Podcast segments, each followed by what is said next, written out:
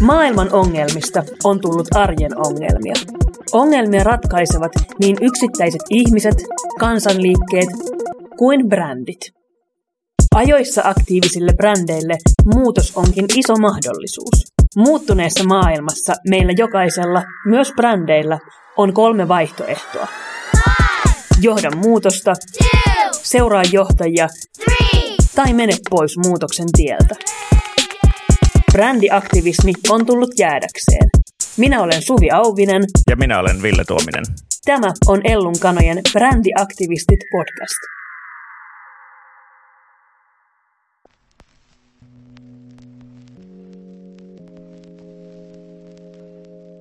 Tervetuloa Brändiaktivistit-sarjan tämän kauden viimeisen jakson pariin. Tänään vedetään yhteen sarjassa aiemmin käsiteltyjä teemoja ja luodaan kokonaiskuva siitä, miksi brändiaktivismi on niin, niin iso mahdollisuus. Kuten me ollaan tässä muutamien viikkojen aikana todettu, niin vastuullisuus alkaa olla yrityksen toiminnan edellytys. Ja useammastakin suunnasta, että rahoittajat pankeista rahastoihin ovat alkaneet jo edellyttää muutakin kuin kvartaalikohtaisia voittoja. Vähemmistöjen sivuttaminen alkaa näkyä jo isona ongelmana rekrytoinnissa ja potentiaalisena kolhuina ja niin edelleen. Sarjan toisessa jaksossa kuultiin todella innostavia esimerkkejä siitä, mitä todellinen edelläkävijyys tarkoittaa. Paulikin vastuullisuusjohtajalle ja Rankisen 20-vuotinen ura on täynnä todella hienoja saavutuksia niin kotimaassa kuin laajemminkin. Sitten taas toisaalta niin siinä nousi myös esiin se, että, että aika monet näistä tosi hienoista uraurtavista jutuista, mitä, mitä S-ryhmässä tehtiin, kun Lea oli siellä, siellä töissä, niin jäi aluksi tosi pahasti sinne niin kuin katveeseen. Et jotenkin niin kuin näillä teoilla ei rakennettu brändiä, vaikka, vaikka tehtiin itse asiassa tosi niin kuin vakuuttavaa, vakuuttavaa duunia ehkä ylipäätään se, että, että vastuullisuudessa isosti on muuttunut se, että, että brändiarvo ymmärretään ja se fraasi, että ei tehdä tästä nyt numeroa, alkaa nyt vihdoin siirtyä sinne tuohivirsujen kanssa sinne menneisyyden museoon. Ja, tota, ja brändin rakentaminen alkaa olla niin kuin aika lailla kestävää ja suoraselkäistä, ainakin osassa paikoista.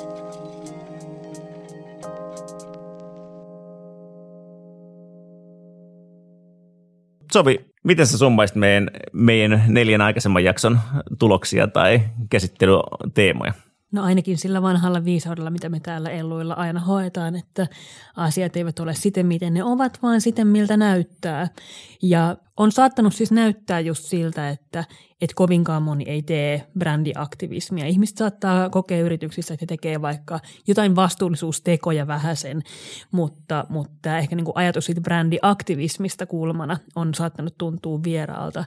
Mutta sitten kun me ollaan lähdetty katsomaan, että mitä yritykset itse asiassa tekee niin tosi monihan jo tekee sitä brändiaktivismia, mutta koska asiat on niin kuin, siten, miltä ne näyttää, niin on saattanut näyttää, että tämä on ehkä niin kuin uusi ja vieras asia, mutta eihän me tässä mitään pyörää olla uudestaan keksimässä. Ja siis tosiaan ehkä se on vielä kirkastunut itselleni entisestään, että, että kun se brändiaktivismi on niitä brändin arvoja ja strategian varaan rakentuvia tekoja, ja niistä ulospäin viestimistä, niin tämä näiden niin kuin tekojen ja viestinnän pyhä liitto on ehkä vielä vahvistunut entisestään, että kukaan ei tiedä niistä sun teoista, jos sä et niistä itse puhu. Ja ehkä se jakolinja, mitä, mitä mä olen tässä itse kipuillut koko, koko tämän meidän podcastin ajan ja myös koko tämän meidän toiminnan ajan, on ollut sitä, että, että pitääkö nyt valita niitä moraalisesti oikeita tekoja vai sitä niin kuin hyvää bisnestä.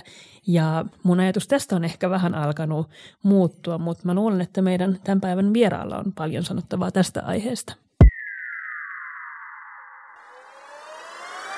Tällä kertaa meidän vieras ei ole ihan kauhean vieras, niin mä ajattelin, että otetaan mukaan heti, heti tästä niin kuin alusta. Ja me ollaan nyt tänään ihan kanaporukalla liikkeellä ja, ja meidän vieraana tässä podcastissa on Elonkanojen uusi yhteiskunnallisen vaikuttamisen ja vastuullisuuskonsultoinnin johtaja Tuomas Nurmela, joka, joka toi taloon pari kuukautta sitten tullessaan aikamoisen osaamispaketin sekä sitä niin kuin politiikan ja yhteiskunnallisen vaikuttamisen että yritysmaailman puolta, että ehkä tämä on niin kuin hyvä, hyvä kohta ottaa, ottaa Tuomas mukaan ja mä tiedän, että sä oot kuunnellut meidän kaikki jaksot ja, ja sulla on varmasti niin kuin paljon sanottavaa niistä, mutta, mutta mikä, mikä olisi semmoinen, mikä on jäänyt päällimmäisenä mieleen?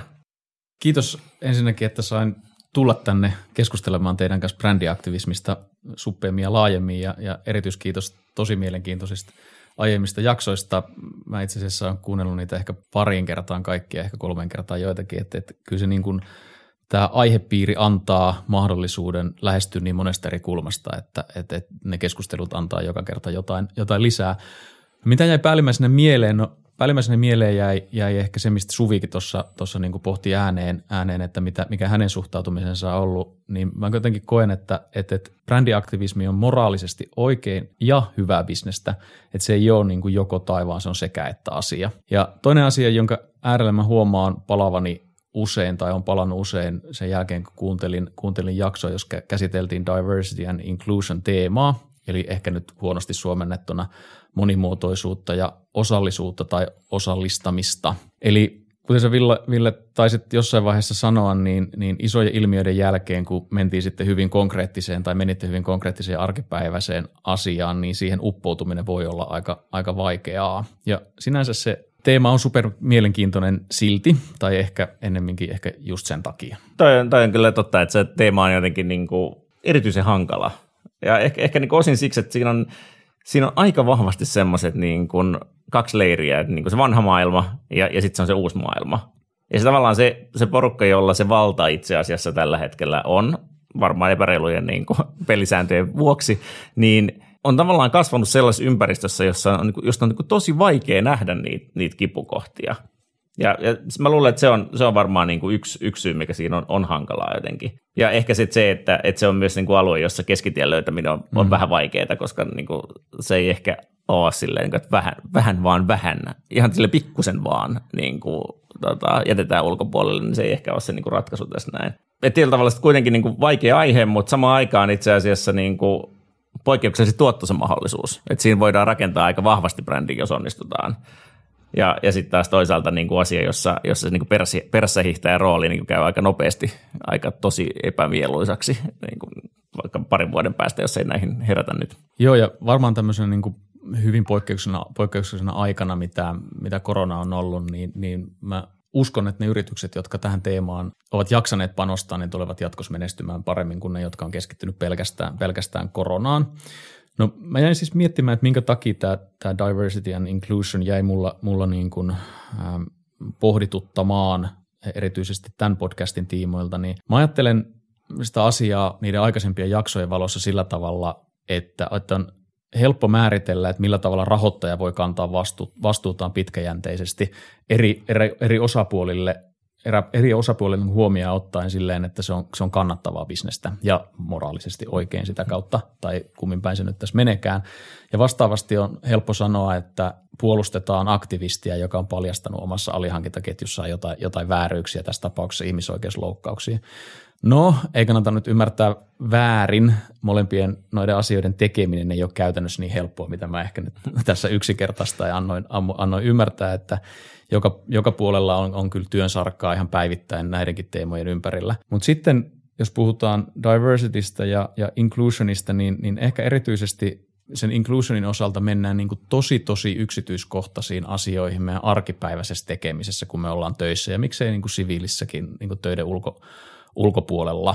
Ja, ja ihmiset tai yritykset voi siis rekrytoida ihmisiä hyvin erilaisista lähtökohdista, on sitten kyse etnisyydestä, uskontokunnasta, seksuaalivähemmistöstä tai vaikkapa vammaisesta ihmisestä. Mutta sitten se asia menee kyllä astetta vaikeammaksi, kun otetaan se inclusion tosiaan käsittelyyn. Et, et on, on se sitten osallisuutta tai osallistamista, niin se koskee ihan meitä jokasta. Et jokaisen meidän täytyy kantaa sen, sen niin kuin osallisuuden ja osallistamisen taakkaa tietyllä tavalla, vaikka te puhuitte aikaisemmin, että ei kannata syyllistää itseään siitä. Mutta joka tapauksessa se, se, se niin kuin kantaminen on, on meidän jokaisen vastuulla sen toteuttaminen. Et syntyykö työpaikoille esimerkiksi kuppikuntia, ylläpidetäänkö me niitä tietoisesti tai tiedostamatta, annetaanko me toisille kokouksissa tai muusta tapa, muissa tapaamisissa mahdollisuuksia osallistua keskusteluun, osataanko me kuulla kaikkia ja osataanko me esimerkiksi ajatella, että, että millä tavoin introvertti kontrolleri voidaan ottaa mukaan, kun ekstrovertti myyjä vie kaiken ilmatilan. Ja tämä menee niin kuin näin yksityiskohtaisiin kysymyksiin, niin mä luulen, että tämä on sitten se asia, minkä takia saattoi olla hieman vaikea aluksi seurata sitä keskustelua, jota te kävitte. Mutta sitten toisella kerralla se niin kuin upposi paljon paljon paremmin. Joo, ja tämä on musta super kiinnostavaa, koska mä tuun itse sieltä kuplasta, missä tätä keskustelua ollaan käyty monen vuoden ajan. Ja mä ajattelin, että no niin, no, että tehdään nyt on tällaista niin peruskauraa. Mm-hmm. Ja totta kai se aina, se, että minkälaiseen keskusteluun me tullaan, riippuu siitä meidän taustasta ja siitä ympäristöstä ja niistä keskusteluista, mitä me ollaan aikaisemmin jo käyty. Ja mä mietin sitä, että, että voiko niin kuin varmaan yrityksille tulla ehkä samanlainen jotenkin voimaton ja niin kuin epäreiluuden tunne, kuin mikä tulee ihmisille, joilla on ollut valtaa ja sitten sitä valtaa lähdetään kyseenalaistamaan tai ottamaan pois. Et tuleeko myös monille yrityksille sellainen fiilis, että no mehän ollaan jo yritetty parhaamme ja sitten kun tämä vanha valta alkaa murtua ja vaaditaankin yhtäkkiä paljon enemmän – ne niin kuin vanhat vaikka vastuullisuusteot ei enää riitäkään, niin mulla on ainakin ollut sellainen fiilis, että tosi moni yritys saattaa kipuilla sen kanssa, että, että mut, hei mehän ollaan yritetty parhaamme. Riittääkö se niin kuin parhaansa yrittäminen enää? Niin, varmaan riittää ja ei riitä. Ja perustelen tätä sillä, että yrityksethän ei ole sinänsä yrityksiä, vaan yritykset on ihmisiä, jotka sen yrityksen rakentaa ja, ja, ja niitä ihmisiä on sitten eri puolilla. Mutta nyt mä ehkä pitää, pitäydyn niistä ihmisten osalta niistä yrityksen työntekijöissä. Että johto voi vaikka kuinka hienoilla sanoilla kertoa, että me, me palkataan niin erilaisista taustoista tulevia ihmisiä ja meillä niin jokainen, jokainen pystyy loistamaan ja, ja löytämään oman polkunsa. Mutta sitten jos johto ja erityisesti ehkä keskijohto ei pysty elämään sitä niin kuin todeksi tai hyväksymään tai ymmärtämään niitä, niitä syitä, minkä takia tällaista tehdään, niin ei se muutos tule todelliseksi sitten. Et monesti arkipäiväiset asiat sitten vie moraalisesti oikein olevilta asioilta ilmatilan. Nyt me ollaan jo aika monta minuuttia menty Tuomaksen kanssa keskustelua ilman, että Tuomas on maininnut lempisanaansa, eli sidosryhmä. Mä meinasin äsken mainita sen. Kertaakaan, mutta voidaan nyt päästä sidosryhmien kimppuun. Eli siis sähän puhut paljon siis siitä, että, että sidosryhmäajattelu on super tärkeää ja myös tästä niin brändiaktivismin näkökulmassa se varmasti on sitä. Niin mitä sulle nousee mieleen tästä niin kuin teemasta brändiaktivismi ja sidosryhmät ja mitkä sidosryhmät voisivat olla brändiaktivismin kulmasta oleellisia yrityksille? Se lyhyt vastaus, vastaus on siihen, että mitkä, mitkä voi olla yritykselle tärkeitä, niin se riippuu aina yritys, yrityksestä. Hmm. Että jokaisen yrityksen pitää itse ymmärtää se, että mitkä sidosryhmät sillä on tärkeitä ja, ja pyrkii, pyrkii ymmärtämään tai sen täytyy ymmärtää niiden sidosryhmien odotuksia ja tarpeita ja millä tavalla ne odotukset ja tarpeet muuttuu ajan myötä. No, mutta palatakseni siihen ajatukseen, mitä mä vähän tuossa niin meinasin aloittaa jo mennessäni heti tähän sidosryhmän juttuun, juttuun niin, niin on se, että arki usein vie yrityksissä. Ja siinä arjen tulipalojen ja, ja operatiivisen tekemisen, tulipalojen sammuttamisen ja operatiivisen tekemisen lomassa unohtuu helposti, että asiakkaat ovat olemassa, unohtuu, että tavarantoimittajat on olemassa, unohtuu, että omistajat on olemassa, voi jopa unohtua viranomaismääräykset ja, ja viranomaiset ja yhteiskunta siinä laajemmin tai vaikkapa työntekijöiden oikeudet. Eli se arjen kiire saa unohtamaan, että näiden sidosryhmien olemassaolon ja, ja sitten sen, että, että yrityksen pitkäjänteisen menestymisen kannalta ja sen pitkäjänteisen menestymisen edellytys on tärkeimpien sidosryhmien tunnistaminen. Ja, ja sitten niiden sidosryhmien odotusten ja tarpeiden ymmärtäminen, minkä mä tuossa aikaisemmin jo sanoin. Ja parhaiten menestyvät yritykset ymmärtää, että niiden on saatava tärkeimmät, nämä tärkeimmät sidosryhmänsä kulkemaan samaan suuntaan. Ja, ja se on niin se brändiaktivismin ydin itse asiassa mun mielestä. Niin, tässä on, on tavallaan, että niin sidosryhmähän on ollut jotenkin niin kuin ytimessä jo yrityksissä aika pitkään, mutta se on ehkä ajateltu aika niin kuin yksipuolisesti, eikö näin, että, että itse asiassa niin kuin omistaja, omistajat on se sidosryhmä, jolle ikään kuin vastataan ja muut sitten katsotaan vähän myöhemmin, vai oletko eri mieltä? No en ole itse asiassa yhtään eri mieltä, siis onko se nyt niin kuin Friedmanlainen ajattelu, että, että yrityksen ainoa sosiaalinen vastuu on vastuu omistajilleen. Ja, ja sitä kautta tämä kaikki heijastuu jollain tavalla yhteiskuntaan. Mä väitän, että se ajattelumalli on vanhentunut. Et, et yritykset luovat ja tuhoavat aina ajan myötä tavalla tai toisella arvoa sidosryhmille, joista omistajat on kiistämättä yksi tärkeä sidosryhmä. Et esimerkiksi ilman omistajien antamaa taloudellista panosta sitä yritystä ei olisi olemassa. Mutta jos me jätetään se ajatuksen juoksu tähän, niin sitten me ei tunnisteta sitä, että toisaalta ilman asiakkaita se yritys ei voi menestyä, koska jos joku ei maksa niistä palveluista, ei anna sitä rahaa, sitä polttoainetta sen yrityksen toimintaan, niin se yritys ei voi menestyä ja niin edelleen ja niin edelleen. Et mä siis niin näen hyvin, hyvin vahvasti, että sidosryhmät ovat osa yrityksen identiteettiä. Ne sidosryhmät ratkaisee, että menestyykö se yritys vai kuihtuuko se pois. Siis itse asiassa ei sen enempää eikä sen vähempää. Et jos keskitytään pelkästään omistajiin, niin se yritys tulee kuihtumaan jollain aikavälillä pois. Tai sitten sen pitää uusiutua todella, todella voimakkaasti. Niin, meillä on nyt tässä keskustelussa lobbaria, ainakin yksi, ehkä kaksi aktivistia, toipuvia aktivisteja ja toipuvia lobbareita saman pöydän ääressä. Mm, pitäisikö myös yritysten sun mielestä käydä rohkeammin keskustelua niiden kanssa, jotka vaatii niitä muuttumaan, ää, eikä yrittää eristäytyä? Ja mitä se ajatusten törmäyttäminen ikään kuin vastapuolen kanssa parhaimmillaan voi synnyttää? Ehkä joko niin kuin tässä meidän työssä tai sitten, sitten jos asiakkaat kohtaa, kohtaa vaikka aktivisteja siellä omassa arjessaan pitää lähteä ehkä, monesti hyppää vähän liian korkealle ja hyppään nytkin, en tiedä liian korkealle, mutta mä koen sen sillä tavalla, että, että yritysten identiteetti määrittelee sen tavalla, jolla yritys käy keskustelua ympäröivän maailman kanssa ja sitten niiden sidosryhmien kanssa, jotka eivät välttämättä ole edes samaa mieltä sen yrityksen, yrityksen kanssa. Ja, ja siellä taustalla on arvot ja, ja merkitys, jotka määrittelee taas sen, että millä tavalla se yritys, yritys on sujut sen ympäröivän maailman kanssa ja millä tavalla se on sujut sitten myös niiden sidosryhmiensä kanssa. Ja yrityksen niin kuin, toimintaan, yrityksen toimintaa sitä painetaan ja oikeastaan voisiko sanoa, kuvataan sitä, niin kuin hakataan ulkoa päin. Ja sitten ne ulkopuolelta tapahtuva hakkaaminen vaikuttaa myös niihin yrityksen sidosryhmiin. Ja, ja monesti käy, käykin sitten sillä tavalla, että yrityksessä ei huomata, että niiden sidosryhmien niin kuin arvomaailma on esimerkiksi muuttunut. Ja jos tällaista ei huomata, niin sitten pääsee aika nopeasti siihen ajatuksen juoksuun, jota sä Suvi kuvailit. Eli jos ei käydä keskustelua myös niiden tahojen kanssa, jotka ovat eri mieltä siitä, mikä on moraalisesti esimerkiksi oikein, niin silloin saattaa käydä yllätyksiä. Exxon Mobil on mun mielestä tosi hyvä esimerkki ja Suomessa nyt niin kuin aika, aika pinnallakin ollut. Kaisa Hietala valittiin sinne hallituksen aktivistisijoittajan sijoittajien toimesta tai yhden sijoittajan toimesta, mutta Kaisa ei ollut ainoa, vaan sen valittiin muistaakseni kolme tai neljä yhteensä sen aktivistisijoittajan esittämää jäsentä sinne hallitukseen. Eli siis Exxon Mobilin johto oli totaalisesti ylen katsonut ja niiden valmistelukomitea ylen katsonut sen, että mitä heidän omistajat todella haluavat. He eivät kuunnelleet riittävän hyvin sit niinku niitä sidosryhmiä, jotka ovat heidän kanssaan eri mieltä siitä, että mihin maailmaa pitää viedä ja millä vauhdilla.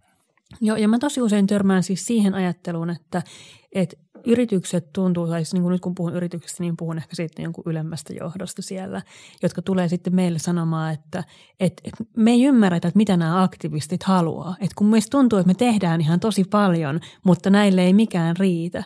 Ja mä yritän kyllä silloin vastata, että, että okei, että ootteko te oikeasti kutsunut nämä ihmiset – saman pöydän ääreen ja kysynyt, että, että mitä me voitaisiin tehdä, että olisitte tyytyväisiä. Koska joo, myönnän sen, että aktivisteilla usein on täysin kohtuuttomia vaatimuksia tai täysin epärealistisia aikatauluja, mutta kyllä siellä yleensä on jonkunlainen ajatus taustalla, että mitä vaaditaan ja millä aikavälillä. Ja mä ajattelen, että se voisi antaa myös yrityksille tosi paljon enemmän, jos niitä ihan, tiedätkö, niin ruohonjuuritason toimijoita kuunneltaisiin paljon enemmän ja kutsuttaisiin ne dialogiin. No mulla toi on ehkä niin kuin aika olennainen asia itse asiassa toi niin kuin dialogi. Et, jotenkin silleen niin kuin silloin omina aktivistiaikoina, niin, niin kuin vahvemmin aktivistiaikoina, niin tavallaan meillä oli se niin kuin fraasi, että vaadi mahdottomia, ole realisti. Niin et käytännössä se, että ajatus oli, että haetaan, niin kuin, että kun vaaditaan niin kuin täysin käsittämättömiä, niin sitten se niin kuin kompromissien kompromissi niin kuin ländää johonkin, jolloin väliin. Mutta itse asiassa niin kuin tällä hetkellähän meillä on niin kuin monissa esimerkiksi vaikka aktivistipiireissä on niin kuin valtavasti osaamista, ja sen itse asiassa sen osaamisen voisi saada tyyliin ilmaiseksi ää, niin kuin yrityksen hyödyksi, jos näiden niin kuin sidosryhmien kanssa käytäisiin aktiivisempaa keskustelua. Kauheata kuulostaa siltä, että lähtekää kuppaamaan ilmaista työvoimaa aktiivisesti. Ei, mutta se on tavallaan siis se, että sitähän järjestöt haluaa niin kuin monesti ajaa, tehdä joku muutoksen ja sitten sen sijaan, että, että niin kuin tapellaan sitä vastaan jotenkin niin kuin kaikin voimin ja palkataan konsultit niin kuin siihen ensimmäiseksi riviksi, niin tavallaan siinä on mitään järkeä, kun ne ihmiset haluaisivat tulla auttaa teitä. Mutta tässä ollaan niin kuin, mun mielestä jälleen brändiaktivismin ytimessä. Et siis yritykset ja aktivistit yhdessä voi muuttaa maailmaa paljon paljon nopeammin ja itse asiassa väittäisin aika, aika boldisti, että paljon paljon paremminkin kuin esimerkiksi politiikka, joka on ajatunut niin kuin totaalisen umpikujaan sellaisen jonkun aika voimakkaan ja väärällä tavalla voimakkaan identiteettipolitiikan paluun kautta. Et, et se, mikä on sinulla, on minulta pois. Ja aktivistithan käyttää tätä tosi, tosi paljon hyväkseen, mutta se, miten sä Ville kuvasit tietyllä tavalla sitä asetelmaa, niin aktivisteilla on paljon, paljon niin kuin helpompi mahdollisuus ajaa tilanteet niin kuin todella pitkäpäätyy ja, ja kovasti perään ja sitten pyrkii löytämään sit se jonkunlainen, jonkunlainen kompromissi tai itse asiassa painostamaan niitä yrityksiä tekemään sit niitä muutoksia tai yhteiskuntaa.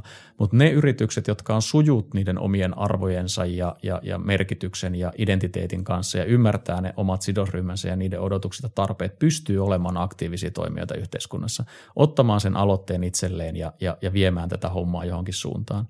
Esimerkki Suomesta. Mehiläinen on, on niin merkittävä suomalainen terveysalan toimija ja kansainvälistyy tällä hetkellä voimakkaasti. He ovat sitoneet heidän reilun miljardin euron lainansa korot muistaakseni kolmeen laadulliseen elementtiin, josta, josta yksi on tämmöinen niin kuin vastuullisuusjuttu, ilmastojuttu tietyllä tavalla koko yhteiskunta on sidosryhmänä, eli, eli minkä, mitkä heidän CO2-päästönsä ovat. No sitten he ovat tunnistaneet kaksi muuta tosi tärkeää sidosryhmää. Yksi on, on julkinen sektori laajemmin ja julkisen sektorin ää, tota, niin kuin terveydenhuollossa olevat, olevat suomalaiset. Eli se, että kuinka nopeasti sä pääset mehiläisen julkisen sektorin terveysasemalle, niin se on yksi näistä kriteereistä.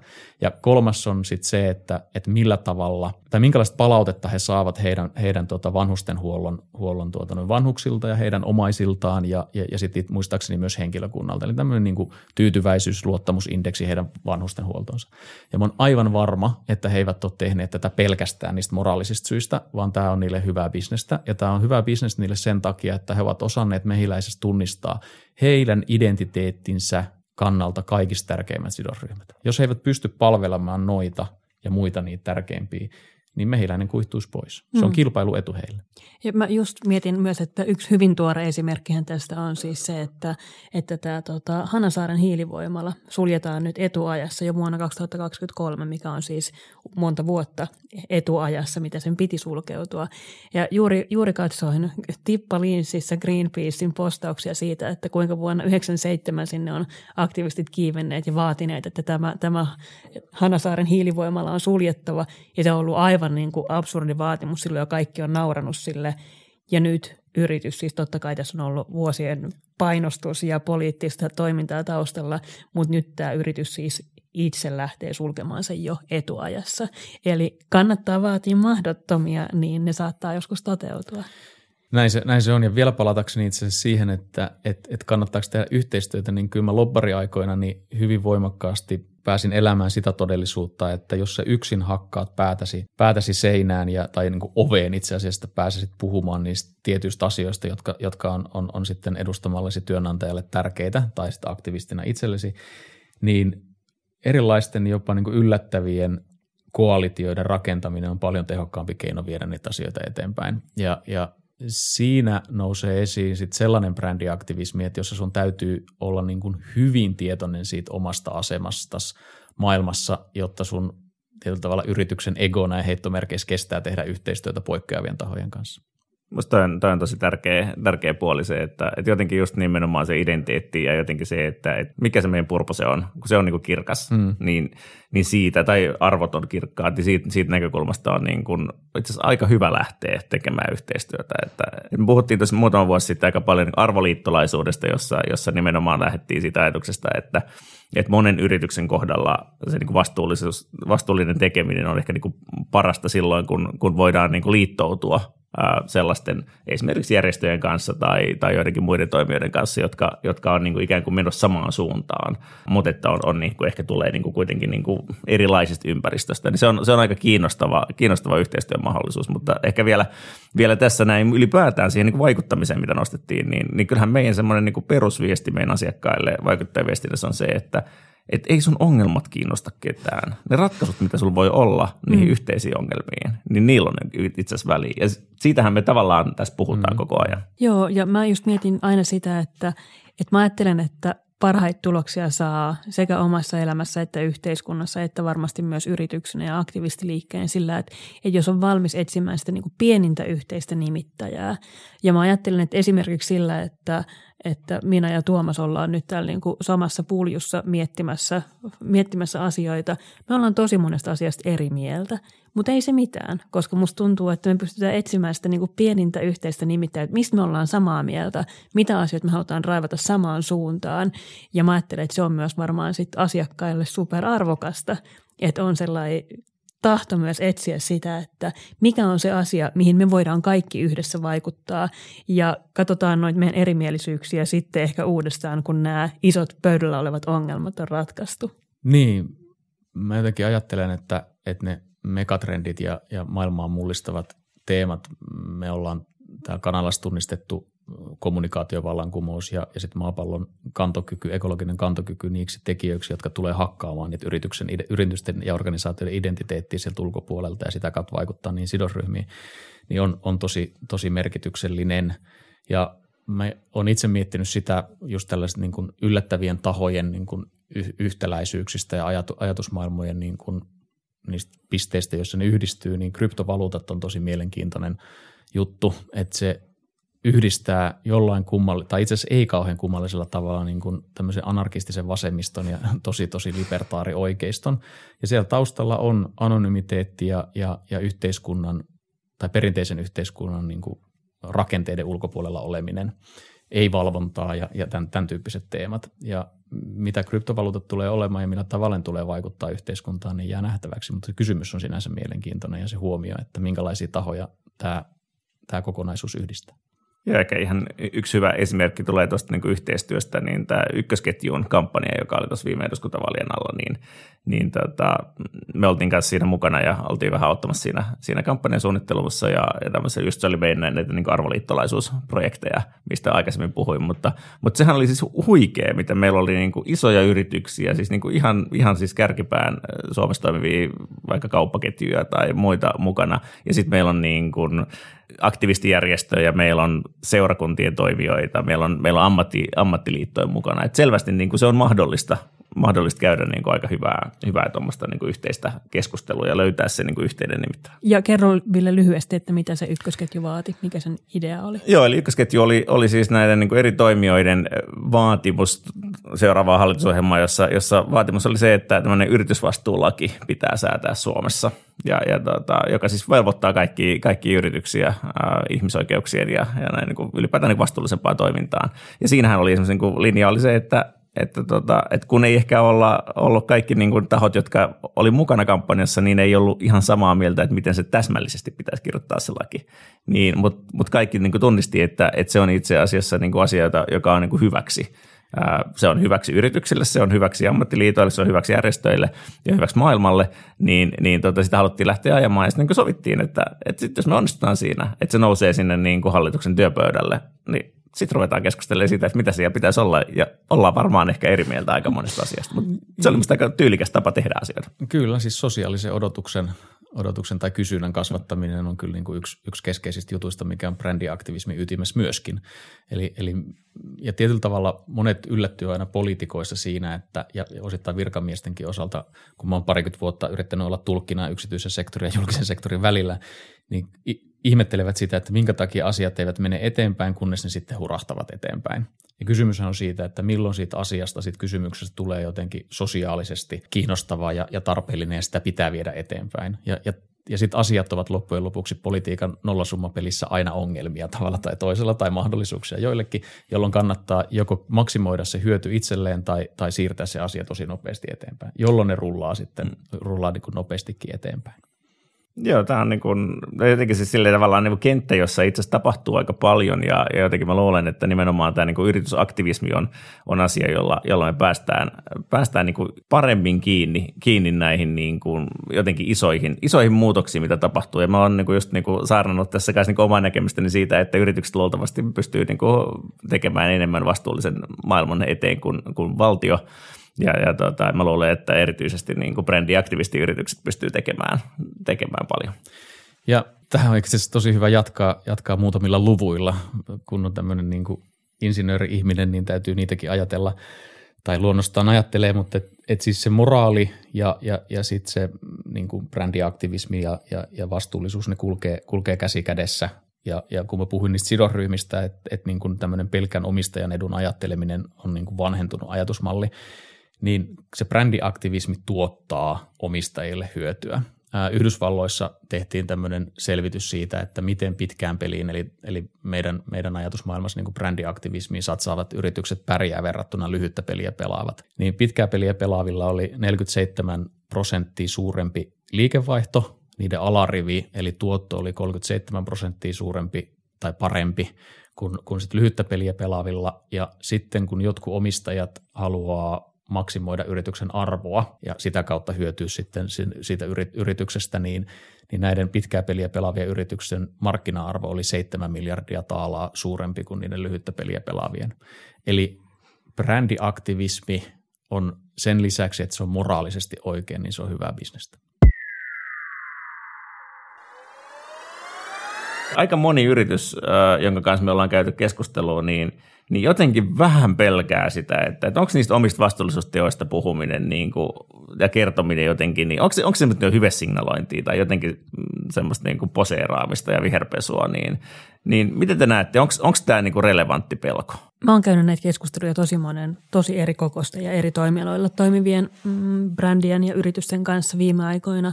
Ja mä luulen, että se tulee just ehkä tästä niin kuin samasta keskustelukulttuurista, josta sanotaan, että, että saako nyt mitään enää sanoa. Ja että sitten jos minä sanon, että minä olen jotenkin vaikka jonkun vähemmistön puolella, niin tuleeko sitten syytökset jostain pinkkipesusta heti. Ja mä ajattelen, että siinä mennään niin kuin just siihen ytimeen, että niiden vastuullisuustekojen on rakennuttava sen brändin ytimessä olevien arvojen ja strategian varaan. Ja silloin, jos tehdään oikeasti merkittäviä tekoja – ja viestitään niistä, niin silloin ei ole mitään pelkoa siitä, että se olisi sitten jotain, jotain viherpesua tai hyvesignalointia. Mutta sitten jos lähdetään tekemään sellaisia kivalta näyttäviä feel good juttuja tai vaan vaihdetaan se sateenkaari-logo sinne Twitteriin Pride-viikon ajaksi, niin joo, silloin varmaan tulee ihan syystäkin niitä, niitä syytöksiä jostain hyvesignaloinnista. Ja tässähän tosi usein puhutaan siis siitä, että meillä on vastakkain usein se koskettava – ja merkittävä asia. Ja silloin, jos lähdetään puhumaan vaan siitä niin kuin koskettavasta feelgoodista, niin silloin ihan niin kuin kannattaakin pelätä sitä. Mun yksi lempiesimerkkejä on siis Kesko, joka tekee loistavaa vastuullisuusduunia. Ne tekee tosi isoja ää, asioita. Ne on käsittääkseni yksi Suomen suurimpia aurinkovoiman tuottajia esimerkiksi. Ja sitten viime syksynä just katsoin, että, että mitä keskosta puhutaan täällä vastuullisuuspuolella, niin silloin oli isosti otsikoissa se, että, että koronan myötä nämä monet haskifarmit oli jotenkin joutunut hirveisiin ongelmiin, kun siellä ei käynyt ihmisiä. Ja sitten joku yks, yksittäinen K-kauppis oli lähettänyt jo jotain 5000 äh, nappulaa jollekin haskikoirille. Ja sitten siitä oli isot otsikot, että Aa, ihanaa, että koirat saa nappuloita.